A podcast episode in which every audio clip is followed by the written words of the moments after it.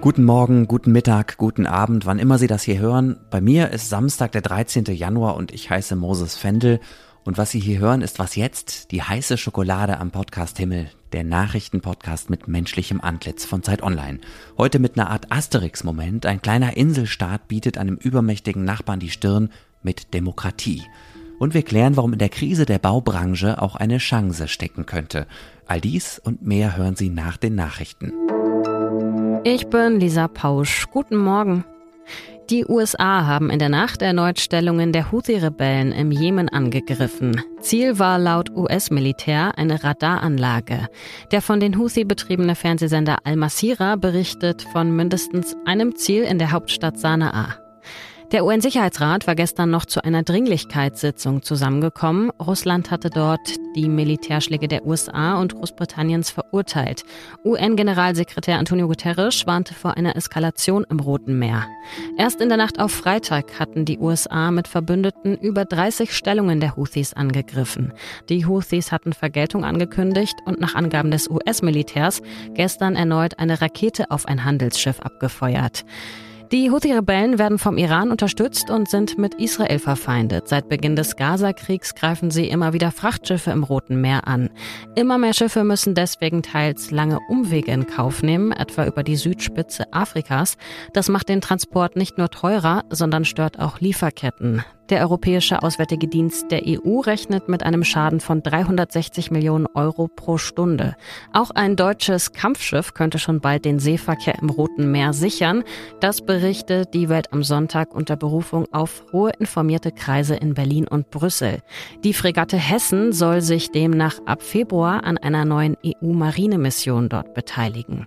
Redaktionsschluss für diesen Podcast ist 5 Uhr. Werbung. Diese Woche in der Zeit? Die Bücher des Frühlings. 16 Seiten blühende Fantasie. Von gefährlichen Liebschaften, einer Flucht auf dem Mississippi und magische Erzählkunst. Das Literaturspezial zur Buchmesse in Leipzig. Die Zeit, Deutschlands größte Wochenzeitung. Jetzt am Kiosk oder direkt bestellen unter zeit.de/bestellen. In Taiwan wählen die Menschen heute einen neuen Präsidenten und ein neues Parlament. Wahlberechtigt sind 19,5 Millionen Menschen. Taiwan ist ungefähr so groß wie die Niederlande. Eine 180 Kilometer breite Meerenge trennt die Insel vom chinesischen Festland.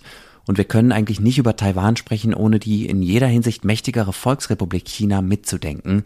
Die betrachtet das demokratische Taiwan als abtrünnige Provinz ihres eigenen Staatsgebiets und will, das hat Chinas Alleinherrscher Xi Jinping erst in seiner Neujahrsansprache wieder klargemacht, Taiwan mit der Volksrepublik wieder vereinen, in ganz dicken Anführungsstrichen.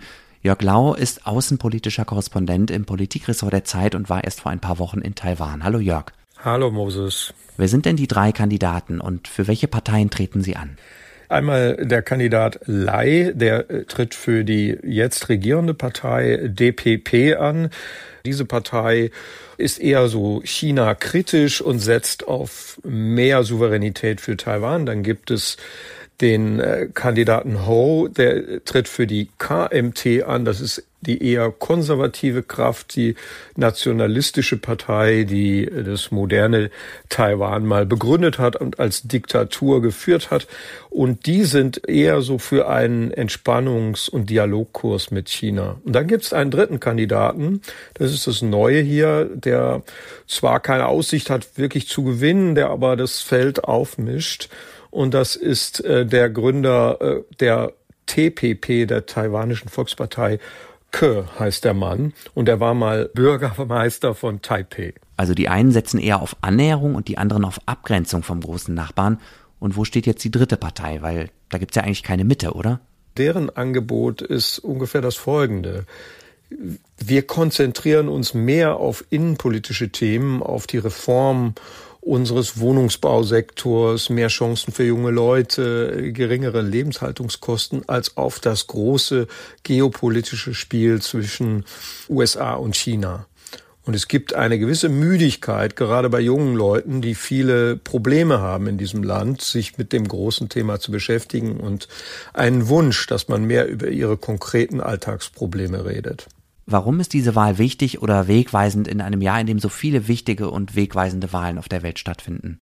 Ja, zwei Gründe. Einmal ist es wichtig, weil hier eine kleine Demokratie, der das Existenzrecht vom großen Nachbarn abgesprochen wird, einfach mal die Wahl durchführt und sagt, wir machen aber weiter mit unserer Selbstverwaltung. Und das ist sozusagen in dem großen Kampf zwischen Demokraten und Autokraten ein wichtiges Thema. Und dann natürlich, weil wir hier über China sprechen, als die Macht, die das Ganze beobachtet, ist das in der geopolitischen Auseinandersetzung zwischen Amerika und China ein großes Ereignis. Da kommt es sehr darauf an, für welche Richtung sich die Taiwaner entscheiden. Und was denkst du, wie es ausgeht?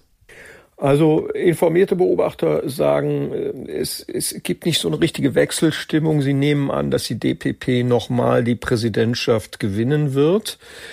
Und dass sie vielleicht aber aus innenpolitischen Gründen, weil die Leute doch unzufrieden sind mit den Lebenshaltungskosten und mit vielem, was in Taiwan nicht so doll läuft, dass sie da im Parlament abgestraft werden und da die Mehrheit verlieren könnten. Und das würde das Regieren relativ schwer machen für den neuen Präsidenten, wer auch immer es sein wird. Danke, Jörg. Sehr gerne. Wer die Wahl gewonnen hat und was taiwanesische Menschen hier in Deutschland darüber denken, hören Sie morgen früh hier bei Was Jetzt mit Asani Peschman. Alles außer Putzen. Stellen Sie doch auch mal wieder ein Klassentreffen auf die Beine. Das mache ich gerade, zusammen mit ein paar Freundinnen und Freunden von damals. Und wir haben ziemlich viel Spaß dabei. Was uns hilft, dass wir alle eher gute Erinnerungen an unsere Schulzeit haben. Mir ist völlig klar, dass viele, wenn überhaupt, dann nur mit Grausen an die Schule zurückdenken. Dann hat so ein Klassen- oder Stufentreffen wahrscheinlich eher was von Traumabewältigung oder Expositionstherapie. Neben dem organisatorischen Kram, wann und wo, arbeiten wir gerade auch am Inhaltlichen. Was wollen wir eigentlich machen? Und eine Frage, die mich beschäftigt, ist, wie wir die Menschen nach all den Jahren dazu bringen, gute Gespräche zu führen, die nicht nur Statusabfragen sind wie, na, was arbeitest du? Oder hast du jetzt auch Kinder? Vielleicht haben Sie ja selber noch Ideen, wie wir das Wiedersehen für alle so angenehm wie möglich machen und gleichzeitig dafür sorgen können, dass sich alle gut unterhalten. Gerne wie immer per Mail an wasjetzt@zeit.de. Dass das chinesische Wort für Krise auch die Möglichkeit einer Wende zum Besseren, einer Chance enthält, dieser Glückskeks-Funfact aus den Nullerjahren hat mich eine Zeit lang so genervt, dass ich ihn nicht mehr hören konnte. Gestern ist er mir wieder eingefallen, und zwar als ich in der Zeit einen Text über die aktuelle Krise beim Wohnungsbau gelesen habe. Sie erinnern sich ja vielleicht noch, dass die Bundesregierung mit dem Ziel angetreten ist, jedes Jahr 400.000 neue Wohnungen in Deutschland zu bauen. Dieses Ziel hat die Ampel bisher krachend verfehlt. Anna Mayr aus dem Hauptstadtbüro der Zeit hat den Text geschrieben. Hey Anna. Hallo.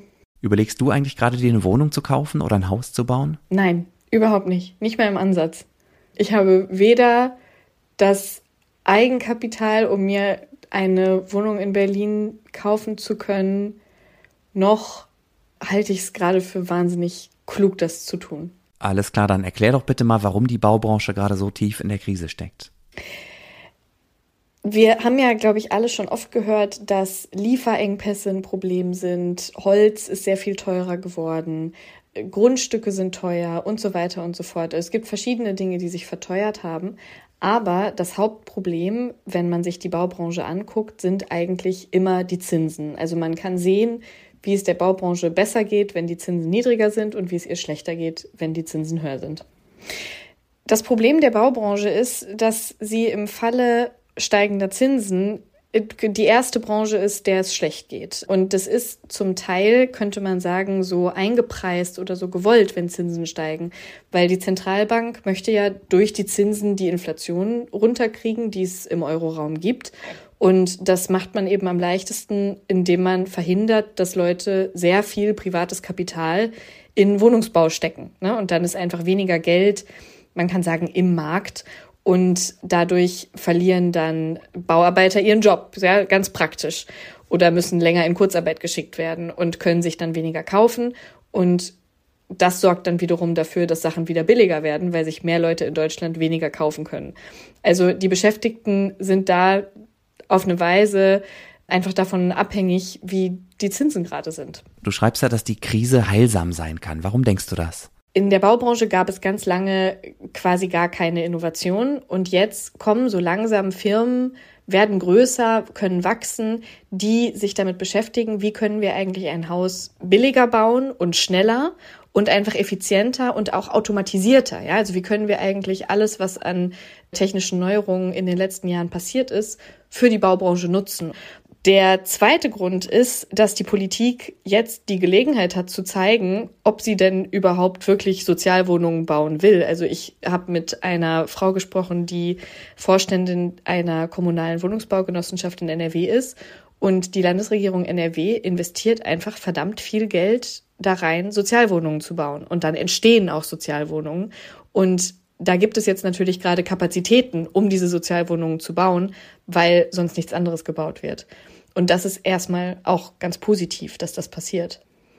Der dritte Punkt ist ganz simpel ein gesetzgeberischer. Also ganz lange wurde eben nichts an den Bauordnungen geändert und die höchsten Standards, die es gab, wurden einfach in Bauordnungen reingeschrieben und dann war das so. Und jetzt ist eben mal ein Punkt, wo man wirklich hinterfragen muss, wie dick muss eigentlich eine Decke sein? Wie schallgeschützt muss eine Wand sein? Muss es immer die perfekte Barrierefreiheit sein oder reicht auch ein bisschen? Und ich glaube, dass das schon ewig ein ganz großer Stau ist an Reformen und der wird jetzt gerade angegangen. Also zumindest 3 Dinge, die Anna Mayr Hoffnung machen. Wann, glaubst du, wird das spürbar, sodass auch du und ich uns vielleicht wieder eine Immobilie leisten können? Ich glaube, ob man sich eine Immobilie leisten kann, hängt dann noch von vielen anderen Sachen ab. Aber ich habe mit einer Ökonomin gesprochen, die sagte, dass sie davon ausgeht, dass es im 3. Quartal 2024 wieder aufwärts gehen kann. Einerseits, weil sich die Preise für Immobilien so weit senken, dass es wieder zu einer logischen Preisbildung kommt, die irgendwo gerechtfertigt ist. Und auch, weil die EZB wahrscheinlich mit den Zinsen runtergehen wird. Das ist zumindest die Hoffnung, weil ja auch gerade die Inflation schon zurückgeht. Danke, Anna. Schönes Wochenende. Danke dir. Und das wünsche ich Ihnen da draußen natürlich auch. Erholen Sie sich gut von der Woche. Ich bin Moses Fendel. Danke fürs Zuhören und bis bald. Heißt es eigentlich taiwanisch oder taiwanesisch? Also Duden sagt, es geht beides.